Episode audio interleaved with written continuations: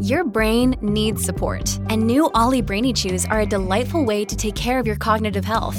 Made with scientifically backed ingredients like Thai ginger, L-theanine, and caffeine, Brainy Chews support healthy brain function and help you find your focus, stay chill, or get energized. Be kind to your mind and get these nootropic chews at olly.com. That's O L L Y.com. These statements have not been evaluated by the Food and Drug Administration. This product is not intended to diagnose, treat, cure, or prevent any disease. This episode is brought to you by La Quinta by Wyndham. Your work can take you all over the place, like Texas. You've never been, but it's going to be great because you're staying at La Quinta by Wyndham. Their free bright side breakfast will give you energy for the day ahead. And after, you can unwind using their free high speed Wi Fi. Tonight, La Quinta. Tomorrow, you shine. Book your stay today at lq.com. Our first sponsor today is Navy Hair Care. I have been working with Navy Hair Care since they launched back in 2018. At that time, I was about a year postpartum with our third child, and my hair was experiencing some trouble after some significant postpartum hair loss. Navy really helped to strengthen my hair, and I noticed a big difference about one to two months after using it regularly. With biotin, vitamins, and rosemary oil, this shampoo and conditioner combo has been part of my daily routine for years now. I also use the charcoal mask every one to two weeks to help revitalize my hair. It helps to draw out toxins, heavy metals, and impurities, which we have plenty of since we have well water. This mask will leave your hair feeling incredibly soft and lightweight. You can use the code Lynzy, L-Y-N-Z-Y, for 30% off your order, and I will leave the links to the products I mentioned within the show notes.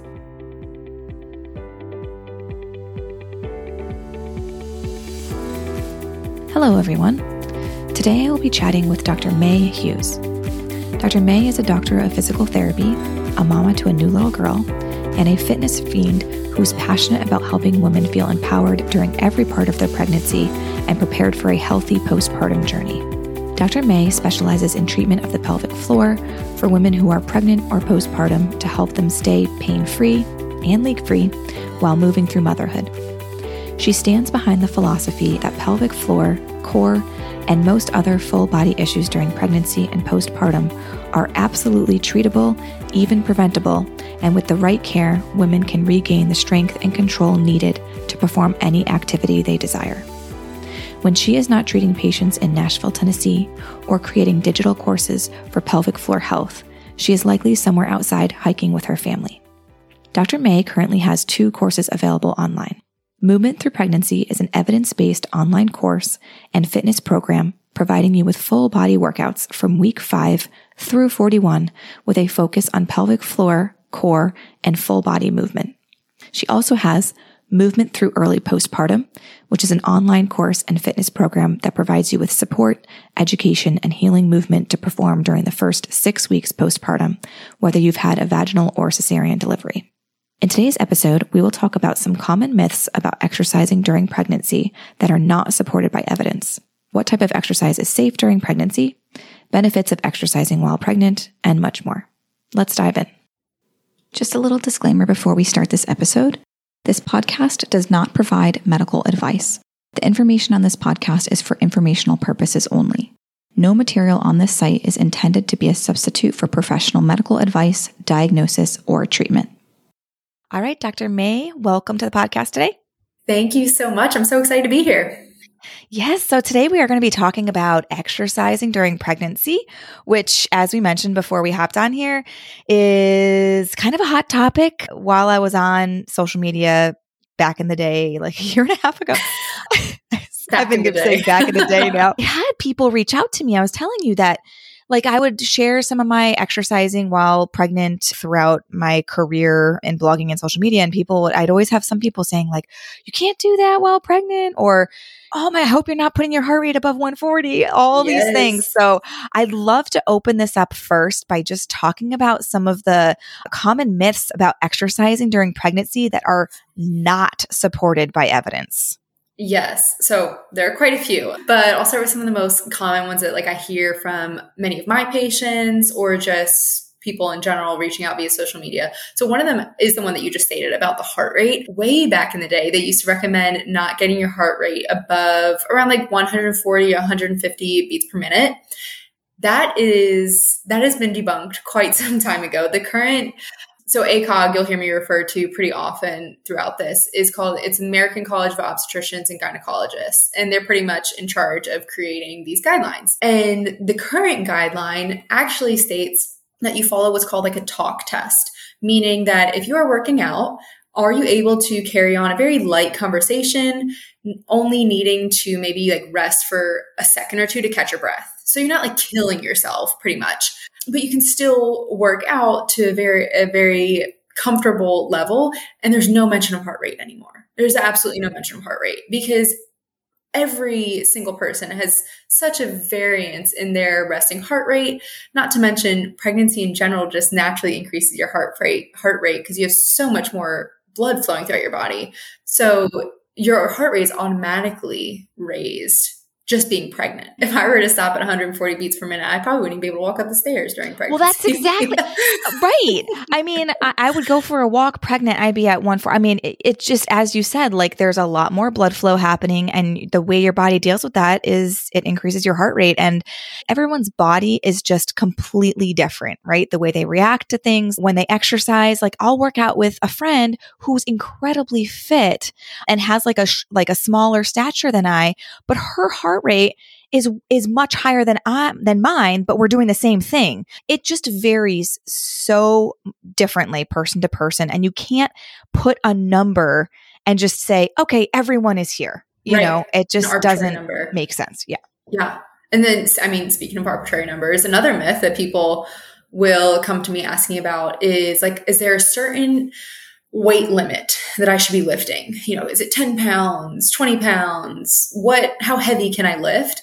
Same thing. There's not a single current piece of research that states this is the magic number. Like, do not lift above 10 pounds because, once again, everybody is so different. And 10 pounds to someone who's an Olympic athlete is going to feel like nothing versus 10 pounds someone who maybe perf- you know, enjoys yoga or walking, that might be a little bit more. And so it all goes back to that perceived level of exertion, kind of that talk test. You know, how out of breath do you feel?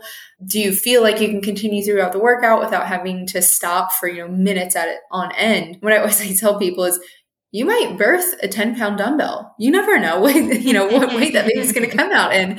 And so it's kind of, it's not right to say you shouldn't lift a certain weight when your baby is potentially that weight inside of you already. Mm-hmm. Mm-hmm. Carrying it around every day. Quite a few myths out there.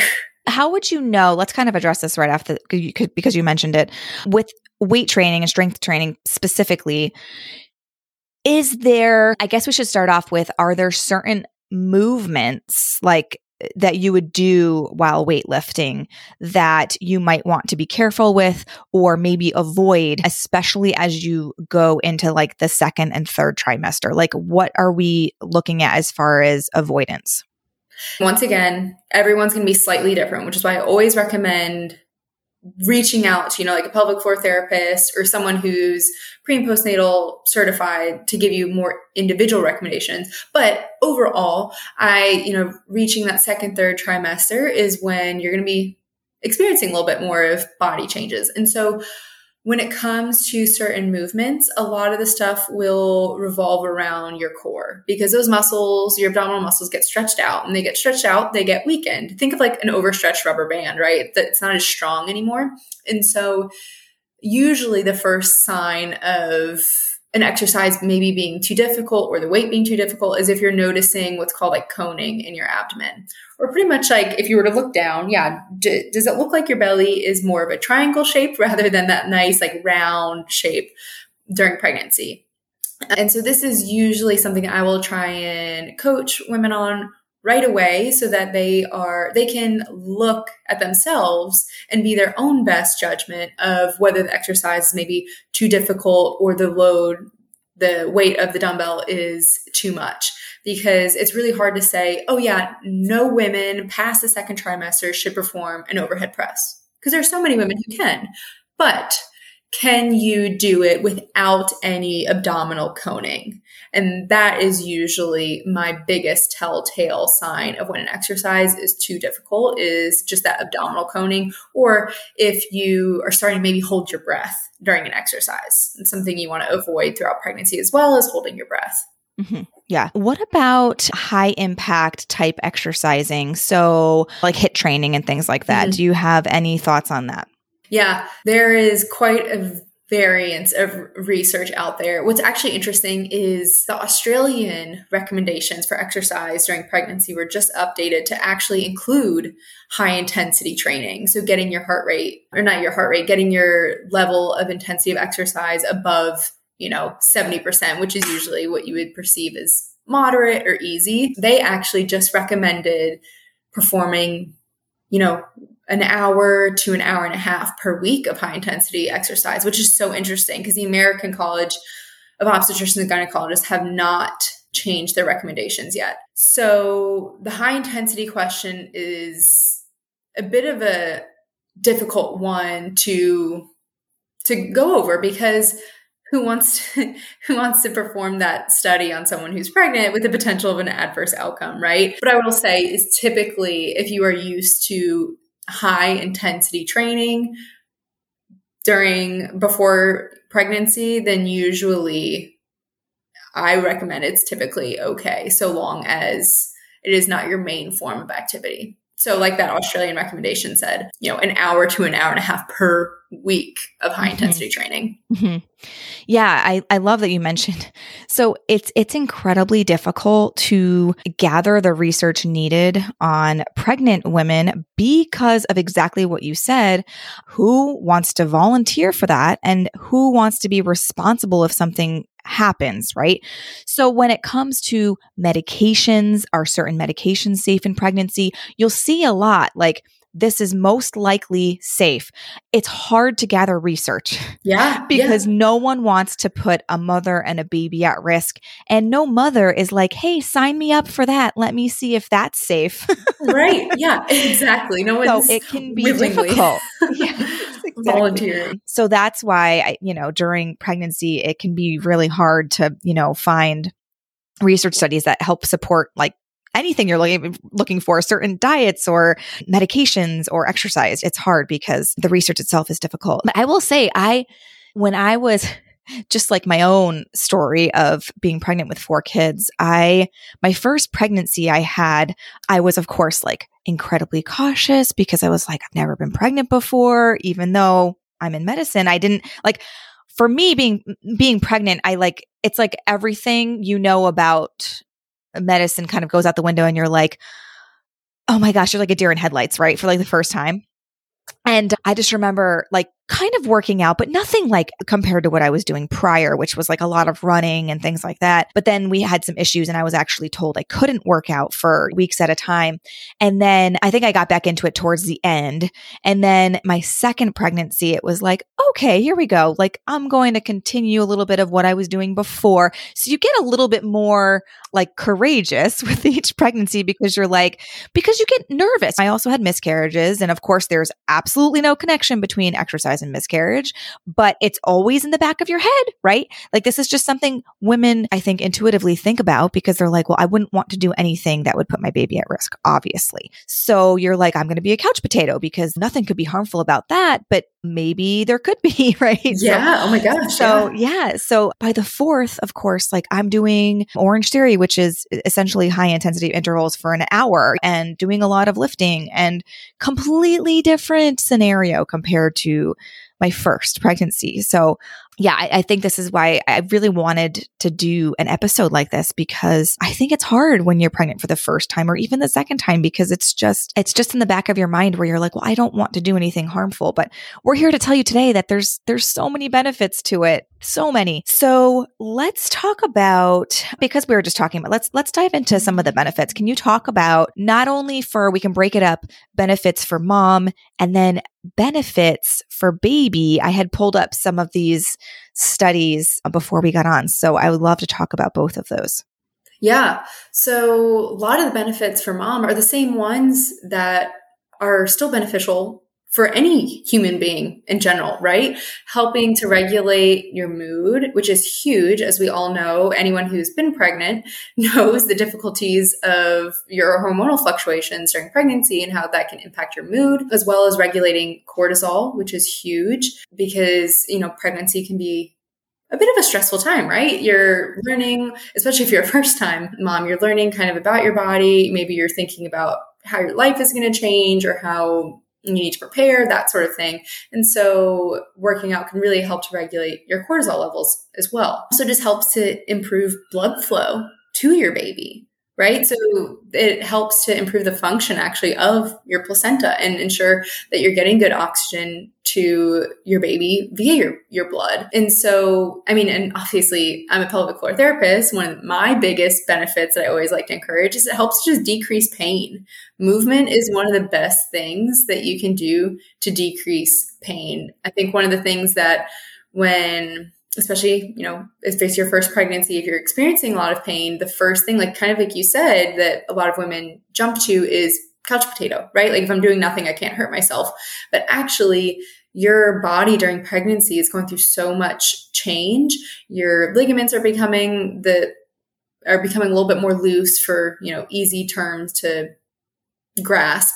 They're becoming a little bit more elastic. Your muscles are having to adapt to a growing human inside of you. And so actually strengthening your body really helps to reduce you know incidences of low back pain or pelvic pain or rib pain so to me like i said i'm a biased because i'm a pelvic floor therapist but movement and decreasing pain is one of the that's one of the biggest benefits to exercise that i can i can't stress it enough during pregnancy yeah. Yeah. So I was, I was doing a little bit of some research before, before this. And of course I knew these, but I wanted to be able to cite and all of that. So I will, I'll definitely link them in the show notes. But there was a study that came out in 2019. And prior to this one, there was one that had come uh, out in 2011, I believe.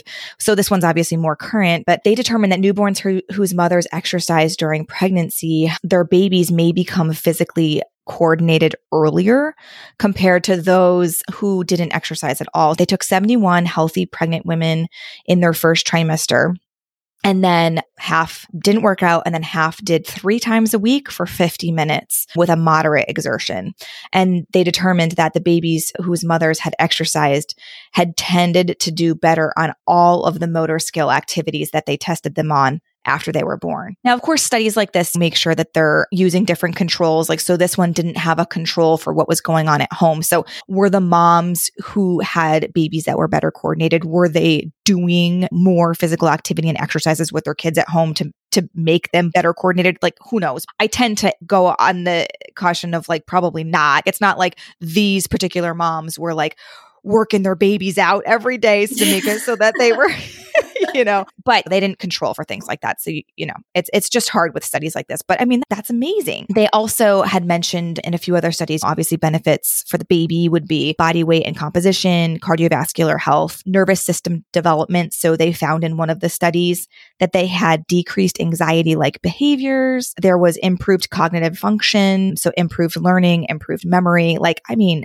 crazy things that are beneficial for us as human beings exercising while not pregnant, like you said, these benefits can extend all the way through into the placenta and the, where our baby is growing and like affect them in a way that will set them up for an amazing life and just like setting them up with these steps ahead that they wouldn't otherwise have. And of course, you're going to feel better if you're taking care of yourself, just mentally and obviously physically. Yeah, it's so interesting that you brought up the cognitive benefits because I remember explaining that to one of my patients and she was just, you know, mind blown thinking about like how that can alter the chem the chemistry and like, you know, biophysical profile of your child. And I think sometimes you know, as medical professionals, we might shy away from some of like stating some of these things because we don't want the people who aren't as active as we'd like them to be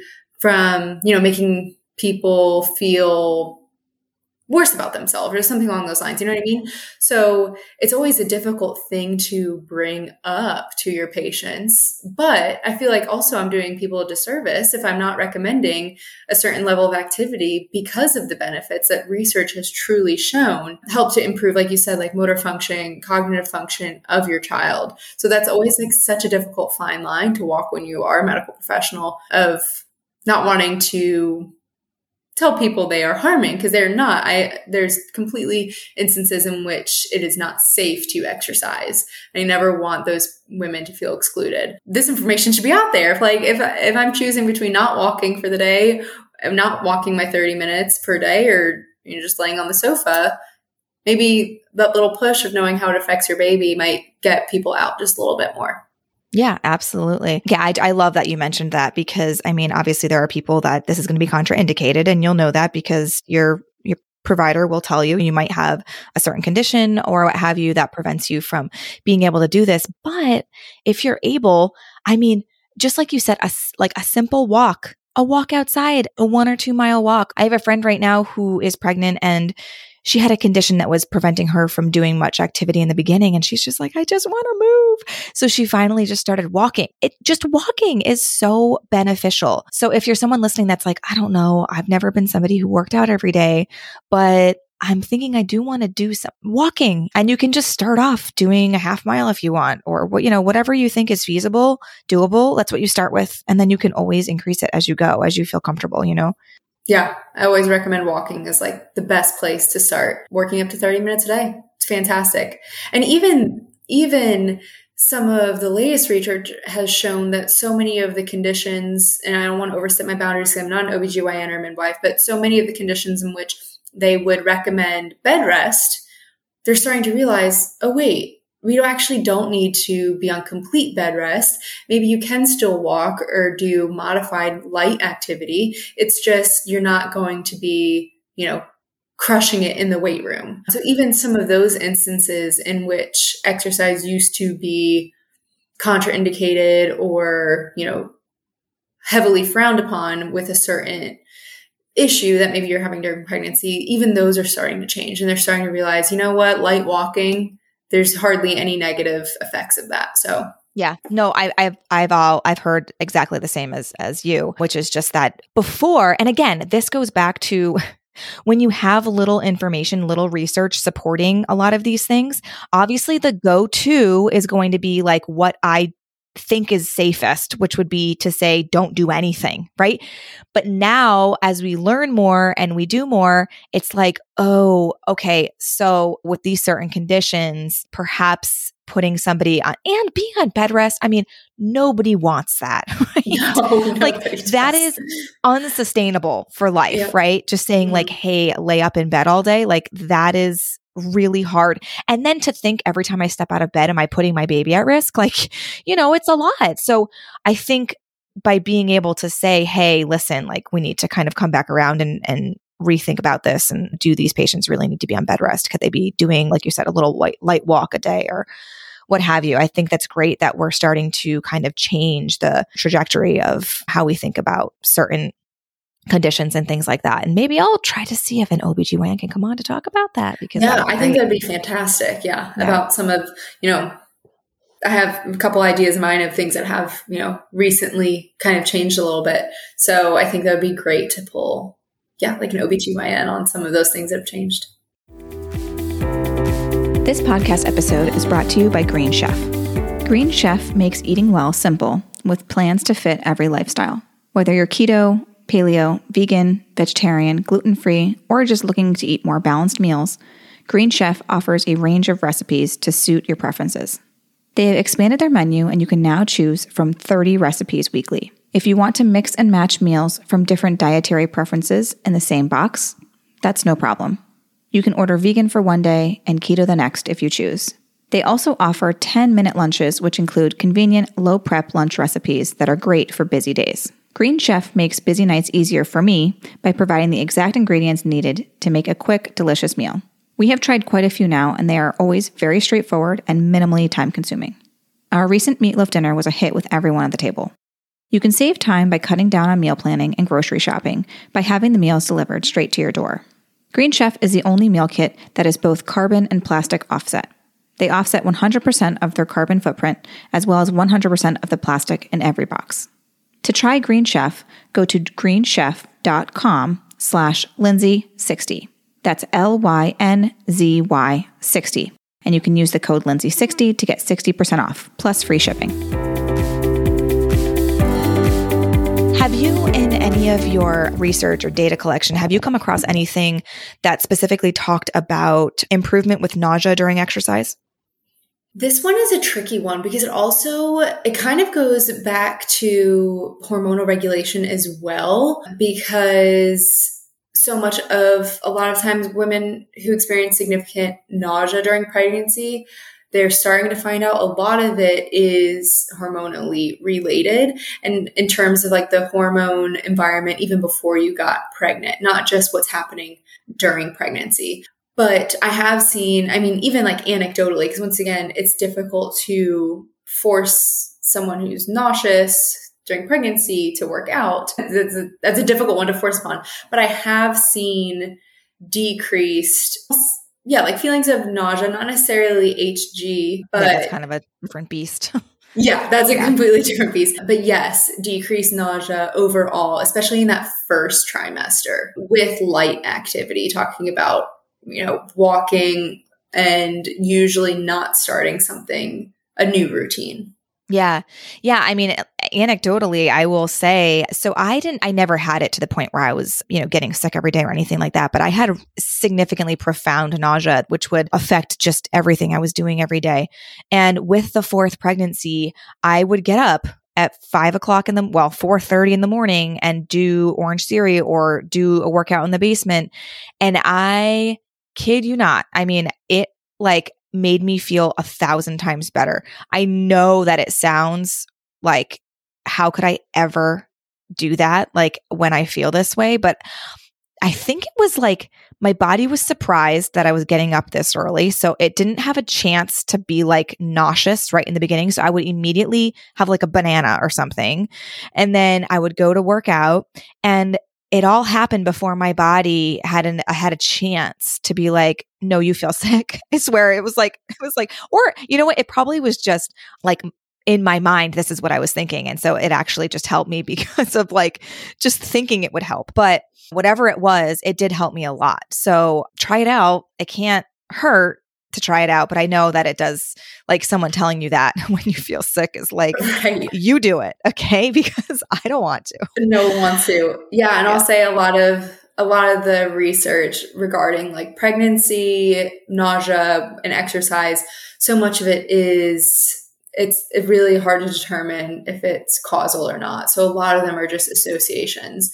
But like you said, there has, I mean, there have been studies that have been conducted that say from, you know, these women report lower levels of nausea who are going through or who are exercising, especially during that first trimester. Now they can't determine necessarily why they have, there hasn't been any good research on that, but a lot of them have been able to at least correlate that there's a decreased level of nausea, perceived nausea. Yeah. Yeah. women who exercise. Yeah. Yeah, so I don't know, try it, I guess, right? Can't hurt, right? Can't hurt. oh, I wanted to talk a little bit about urinary leakage. Obviously, this is you know, a topic that many talk about postpartum because so many women suffer from this. Will say personally, I actually don't typically have any issues, which is kind of crazy as a mom of four, but this past fall, my kids have contracted every virus known to man and brought them all home. And so I've been coughing for like three months straight. And lo and behold, now I have an issue, which is always, it's always like pretty temporary, right? So it's just like the stress, but it happens to us all. it does. Oh, no one can escape it. it really does. Yeah. So I'm like in this phase now where I'm like, oh my gosh, like I can't even cough or sneeze or do anything without like doing the leg crossover and the bend, the bend over, like crazy thing inside of a store that everybody's like, what is she doing? like, well, I'm just trying not to be myself, everyone. Yes. well, and when it's so funny that you mentioned that, like, if you're on set kind of starting so much later on, because that's usually what I see when I'm working with women, is I don't usually see a lot of urinary incontinence right away. It, postpartum. It is usually after multiple babies or even after a prolonged period of time. Say someone just has one child and they might not experience this urinary leakage for maybe years later on down the road. And so much that has to do with you know atrophy of the muscle just as you age so it's it's interesting that you brought that up that is wreak havoc later on. so I want to talk about it with regards to during pregnancy. So say someone is pregnant and they're experiencing this, whether it's like while they're working out, they're trying to do specific movements and they're experiencing it, or maybe they're sick and they're experiencing it. Is there anything that they can do while pregnant to help this situation? Yeah. Well, people are probably going to get sick of hearing me say this, but low impact strength training is one of the best things that you can do. There's actually one of my favorite research like studies to show people looks at the activity of the pelvic floor muscles just during like a regular Kegel versus something like squats or lunges. And the I mean the results speak for itself. I think squats is about like 50% higher level of contractile activity of the pelvic floor muscles versus just a Kegel. And so I think so many people think, yeah, there's so many different exercises. They go through like lunges, cat cow, even something like a cat cow has higher level of activity than just a Kegel. So I think so many people, just because that's all we know is that we've heard, oh, if you're experiencing leakage during pregnancy, yeah, like Kegel, Kegel, Kegel, Kegel, Right. Yeah. And everyone's right. like, how the hell do I do a Kegel? How do I do that? exactly. So they're, they're just starting to realize it's more about the functional full body movement. Now, the double-edged sword is you actually have to know how to you know contract your pelvic floor while doing a squat because what happens you know especially during a cough or something what i see people will actually bear down and almost like push their pelvic floor out versus pulling it up and in. And so that's the hardest part to teach someone is pulling it up and in. But yeah their strength training just like low impact strength training so many of those movements have higher levels of pelvic floor activity than just plain Kegels. And so women actually lose about 25% of strength in their pelvic floor muscles just throughout pregnancy because of the pelvic floor muscle stretching. And so imagine if you're losing 25% strength, that might be just enough to present with some signs of leakage. And so that's why I try and encourage movement at any point during pregnancy to hopefully prevent some of these unwanted issues from occurring. Now, do you have any good resources for people or maybe even a video of your own that like kind of talks people through how to be engaging your pelvic floor in the right way like during squats? Yeah, so I try and when I post on social media, I try and always state of when to exhale and inhale and like when you should be contracting your pelvic floor and deep core. But for a general reference, usually when you are exhale, you want to exhale during the hardest part of the movement. So say you go into a squat, the hardest part of the movement is getting up from that squat, right? We've all been there on the sofa. Like that's the hardest part. Plopping down is, is pretty easy. It's getting up. So say you're at the bottom of a squat and now you're trying to stand back up. That's when you would want to exhale and also contract your pelvic floor for that brief moment because that's the largest amount of load that you're putting on your body. And so that load goes into the pelvic floor. And so the pelvic floor also needs to work to accept that load. So usually the hardest part of the movement, say you're doing an overhead press, as you're pressing overhead, that's when you want to exhale and engage that pelvic floor. Yeah, I try and include that in all of my posts on the internet if anyone ever wanted to dive deeper, I have a whole course on it. But on the internet, on Instagram is when I usually will try and cue all of those points of movement. Awesome. Okay. So since we're talking so much about like certain exercises during pregnancy, do you know like, and this, the answer might be n- no, I don't have any specific ones, but are there, is there any research to help support specific exercises, so whether it's strength training or just cardiovascularly, is, is that are most beneficial throughout pregnancy? Yeah, well, kind of does go back to you know that study that I brought up about the EMG activity, like the electrical activity of the muscles during certain movements, specifically looking at more like full body movement rather than smaller isolated like just a plain old bicep curl, that sort of thing. So more functional movement, movement that you're going to be using to care for your baby. I will say strength training, low impact strength training. So when I say low impact, I mean like you are not doing squat jumps onto a you know box or something like that. So low impact meaning normally both feet are remaining on the ground. There's not a lot of jumping. That is what is starting to be recommended more often rather than just even pure walking or pure cardio because of the muscle loss that occurs, especially in the pelvic floor during pregnancy and in order to prepare you for postpartum. But no, there's not necessarily like research that's been done on like, okay, here are four exercises and these are the absolute best ones to do during pregnancy because so just picking up weights in general has so many benefits. And so that's something that I always try and caution people from believing in that they can only do certain movements, right? Is there's a whole variety of good movements out there. It's usually about how how you're doing it and making sure that you're taking your time, you're going slow, and you're not trying to rush through something difficult during yeah. this time. Yeah, absolutely. All right, what about uh, when it comes to the core? Because obviously this is a, another question people always ask like what am i allowed to do can i do sit-ups on my back can i do any abs ab exercise i was doing prior to getting pregnant what are all the rules about that yeah. So, what I typically recommend is in the first trimester, usually there's not that much of a strain on your body. And also for women who are experiencing a lot of nausea, that is might be a time they have decreased activity anyways. But typically there's not enough body change to alter the way that you're working out. Now, this some women, depending on if it's your second, third, you know, fourth child, maybe you do show a little bit earlier. Maybe you are experiencing that stretch a little bit sooner. But usually around the second trimester is when modifications come into play, specifically regarding the core. So the old recommendation of never lying on your back during exercise has actually has yet to be shown. There, there's yet to, to be an article that shows if you perform 10 reps of an exercise on your back you're harming your baby. You know that has not been shown. It's if you spend you know extensive amount of time like hours and hours and hours on your back that is what they usually shy away from. So that being said i do still have women exercise on their back what I recommend during the second trimester is starting to avoid movements like sit ups or crunches or any sort of movement that works the almost like your six pack muscle. You know, the big, it's called your rectus abdominis, your six pack muscle in the front, because that is a muscle that is being stretched most significantly during pregnancy.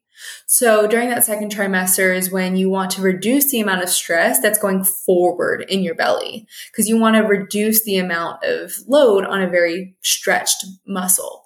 So I usually recommend avoiding things like planks or forward planks or something that you might want to start to look at your abdomen and see are you experiencing that coning. Some women might not experiencing it till late in the second trimester. Some might experience it right away in the first trimester. So general exercises that you might start to want to look at and being a little bit more cautious are of are, you know, your sit-ups, Russian twists is a common one where you are doing weighted rotation in like a flex position of your trunk. The crunches, the sit ups, pull ups is actually a big core exercise. Believe it or not, you have to really engage your core to pull yourself up.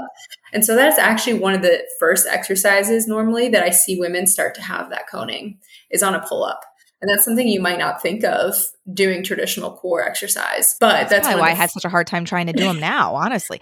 Like, yeah. I mean, I'm, I, I started getting into weight training like last year, not to kind of dive off the subject, but it's interesting you say that because I've been weight training a lot ever since my fourth. That, that's like all I'm concentrating on. And so I'm like, I want to be able to do 10 pull ups. What a rude awakening it was the day I like tried to do one. I was like, Yay. are there any muscles in my back left? Like, and and i mean it makes sense because a lot of it like you said core i, I my core is still destroyed. Like i mean I, i've done all the things i can. It's just very hard after having a growing belly for you know four kids. But yeah i mean that's crazy I will say pull-ups is one of the hardest. this is one of the hardest things to do, especially for females. Now, granted, there are some things that like play a part in terms of our center of gravity is a little bit lower than males, and so it's harder to do some of that upper body pulling motion as well. But yeah, the core strength needed to perform a pull-up is significant, and to perform a pull-up correctly, right? Like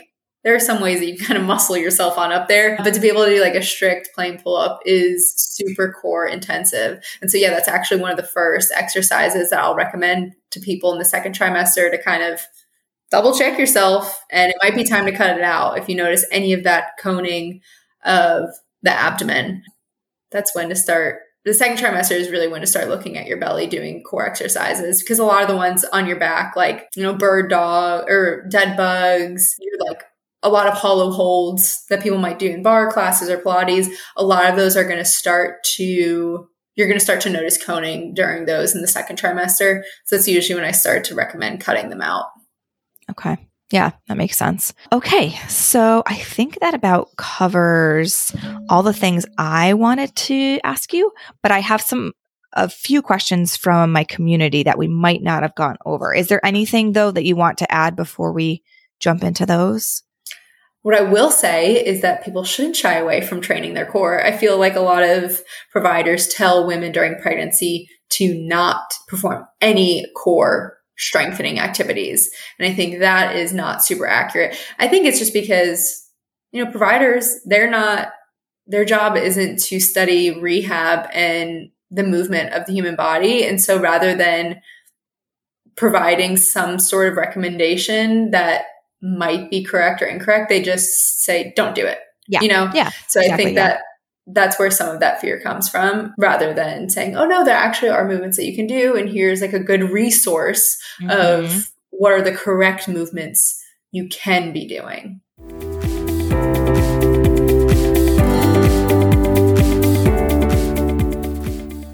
Okay, so let's see here. Oh, this is a this is always a question. So if somebody was doing zero activity prior to being pregnant, but they want to start doing some sort of activity. And if we can please address like the cardio aspect and then the strength training aspect, where should they start? Yeah. So this is something that ACOG has in their guidelines as well. So they usually ACOG recommends about 150 minutes of exercise, like the minimum, 150 minutes of exercise per week, which is about 30 minutes a day. And so if someone has done nothing like no activity, I recommend just starting with walking first. Like rather than any sort of strength training, get up to walking 30 minutes a day and being able to do that comfortably. That is the first place that I always recommend starting. And then when it comes time, once you feel like you can do that and life is good, you're not experiencing any significant symptoms, pelvic pain, leakage, then I recommend introducing strength training where you even strength training can even just be your body weight that is a great place to start. Think of, like I said, you're growing a little dumbbell inside of you. And so your body weight is increasing throughout pregnancy as well. So I'll usually recommend body weight to start and more functional movements. So rather than a lot of single leg activities, you want to start with a lot of double leg activities or double arm activities because now you have two points of contact with the ground rather than one. So single leg activities are always going to be harder than double leg activities. Same thing with the upper limbs. And so then afterwards, increasing the weight, a general recommendation, honestly, for both cardio and strength training is to increase the weight no more than about 10% per week or like per at a time. So if you were, you know, only lifting five pounds one day, you don't want to jump to 25 pounds the next day. So at bare minimum, you would want to increase it, you know, by about 10% per workout session, but only once you can comfortably do a workout at that weight. So that is kind of my recommendation would be first nail the walking, then add in body weight activity and then strength training by about 10% per week. Because I think a lot of people think you can only some of the recommendations honestly I hear providers say don't start anything new during pregnancy. Like don't start any new workout routine. And that is just completely not evidence-based whatsoever. There there's nothing to show that you shouldn't start working out during pregnancy if you haven't done so before. I just think there's not enough information out there and resources for people about how to do so safely. Because if you ha- if you haven't been lifting weights i think you can lift weights during pregnancy for sure. But i would recommend following some sort of guidance from a rehab professional or someone who's certified in pre and postnatal training rather than kind of going on it at your own. Now obviously a pelvic floor PT is amazing for postpartum, which I didn't discover until kind of later on, which I have been raving about ever since. And I think should be required for every postpartum mom. But so I don't digress. Can so can a pelvic floor PT be somebody that guides you in in something like this where it's like let's talk about what you can do as far as you know strength training or where you should start and things like that can they be helpful for that Right. Most of the time, yes. Like any other medical profession in the world, there's always going to be great providers and not so great providers. So there might be some providers out there who, believe it or not, there are like specialties within the pelvic floor. So some people just specialize in pre and postnatal and how the pelvic floor is affected and involved. Whereas some pelvic floor providers just want to specialize in like chronic pain or maybe the menopausal area, things along those lines. So I do think it's important before you schedule a appointment with any pelvic floor provider, like ask them questions, you know, do you work with pregnancy and postpartum population? Because what I would not want to happen, what I would feel really bad for is someone hearing this and being like, oh, pelvic floor PTs. Yep, I'm going to schedule my appointment. They're going to tell me everything I need to know about exercise during pregnancy and postpartum. And then maybe they get a pelvic floor therapist who doesn't really work with pregnancy and postpartum population often. So that is something, and just something you should do with any provider is asking a couple questions and making sure that they are the right fit for you. But in general, most should have good exercise recommendations and be up to date on the literature. Perfect. Now, what about can you at all address exercising while trying to conceive? I mean, yeah. I know this, but this is again one of those things where some people have heard, hey, if you're trying to conceive, if you exercise, it might risk, you know, egg not meeting sperm or what have you. So let's yeah. just kind of maybe debunk that a little bit. Yeah, there once again, same thing with, and not to, I don't want to make this lighthearted at all, but same thing with, with the idea that working out might cause a miscarriage. There is just no research to back up the fact that working out can impact your ability to have or to conceive. It actually usually helps to regulate your hormones. Working out has actually you know shown to regulate your hormones and to improve blood flow and oxygenation throughout your body which can actually make a better environment for conceiving so that is something that i am i try and stress as often as i can that exercise does not impact conception nor does it impact any sort of chance of a miscarriage in fact low impact low impact strength training really helps to regulate your cortisol levels, which can improve chances of fertility. Because I think we're starting to realize more and more, there's more and more research out there about different types, not to get off on a tangent, but different types of exercise women should be performing based on their menstrual cycle. Because all of the research out there, up until I think it's maybe like even the 2000s, any sort of hormonal research was performed on males with exercise. Of course it was. And so I know, right? And so their hormonal system is so different than ours. And so they're showing that there are different types of strength working out, like versus high intensity versus low intensity, that is better during different periods of your menstrual cycle. Mm-hmm. And that can be a whole different, you know, podcast topic. Yeah, um, for sure. That's something to take into consideration is that there might be better types of exercise to perform during different phases of your cycle to help increase chances of conception. So I love I love that you mentioned that. I actually did a podcast, oh gosh, this was like probably almost 2 years ago now, but it it addressed exactly this. I mean, we just broke down your cycle and then not even just like physically kind of what you should be doing during each part of your cycle, but also like mentally, like where you're at. So just like hormonally how that affects your mental and physical activity during all of the different phases of your cycle. I am like fascinated by all all of that because I think it's so cool. And it sets you up to to be successful at kind of whatever you're doing in life, right?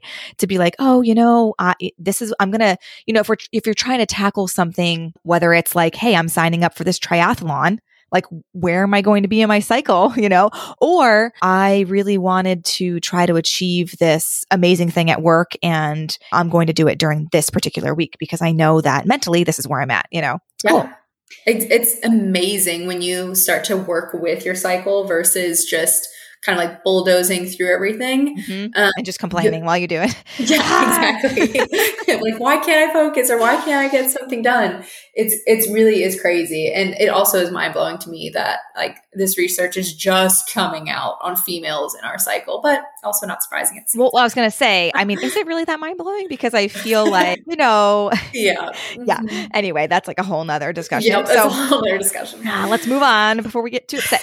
So, okay, that's I have more, but you know, we are running out of time. So I want to follow up now with two questions I ask everybody I have on. So the first one is if you had one piece of advice for moms, what would it be?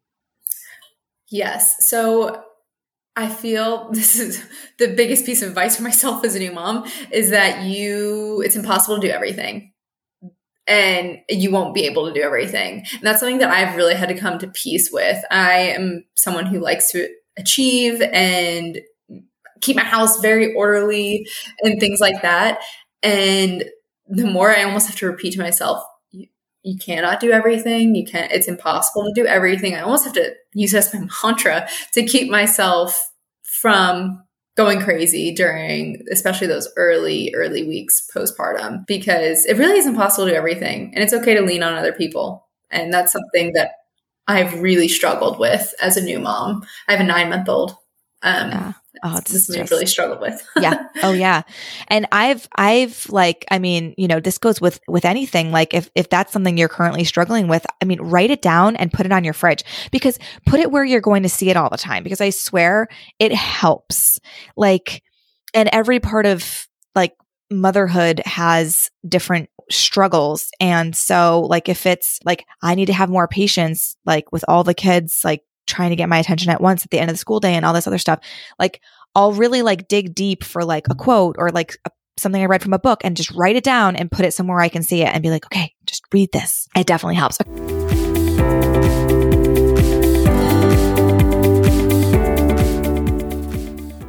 Okay, so the last question is if you could make one meal for your family that everyone would eat that's relatively quick and easy, what would it be? We are meat eaters here. So a good steak and like sweet potato fries, even my daughter would eat. Everyone in our family would eat. We're big, just like meat and potatoes type of people. And so you can't go wrong with a steak and sweet potatoes for us. Yes. That, that and how do you easy meal. What so what what kind of steak like do you typically cook and how do you cook it? Yeah. So this is where me and my husband will get in arguments. I love a filet. so yeah, I love a filet and I love when it is grilled. However, that has its own challenges. Sometimes when you have a little one at home, getting out and like getting to the grill is mm-hmm. difficult. So we have an air fryer. And so oh. a lot of oh. times, yeah, we, we Interesting. So we might start with the steak in the skillet and then move it to the air fryer to kind of get the edges like crispy. Mm-hmm. Um, and so we use the air fryer quite a bit. But I mean, he would prefer something like a ribeye or something like for him it's about the quantity of meat versus you know the quality. the quality. So i love a fillet he's just more of like ribeye something give me something bigger than that. Oh my gosh um, that's so funny. yeah that's where that's where we differ in our meat preferences all right, we'll end it there. Thank you so much for joining me today and just educating all of us about exercising during pregnancy. I think this is going to be immensely helpful. And thank you for taking the time. Yes, thank you for having me. I'm so excited. Anytime I can talk about debunking myths about working out during pregnancy and postpartum, I'm more than happy to. You're our girl. Thank you. Thank you so much for hanging out with us today. All resources mentioned in this episode can be found in the show notes on lindsayandco.com. To continue these important conversations, head over to Motherhood Meets Medicine on Instagram. Let me know what you learned from this episode and who you would love to hear from next. I always love getting feedback from you. If you're finding value in this podcast, please rate, review, subscribe, and share with a friend. This will help us to reach even more women from around the world. I'll catch you next week. Until then, don't forget to find some time to unplug, unwind, and have a little fun.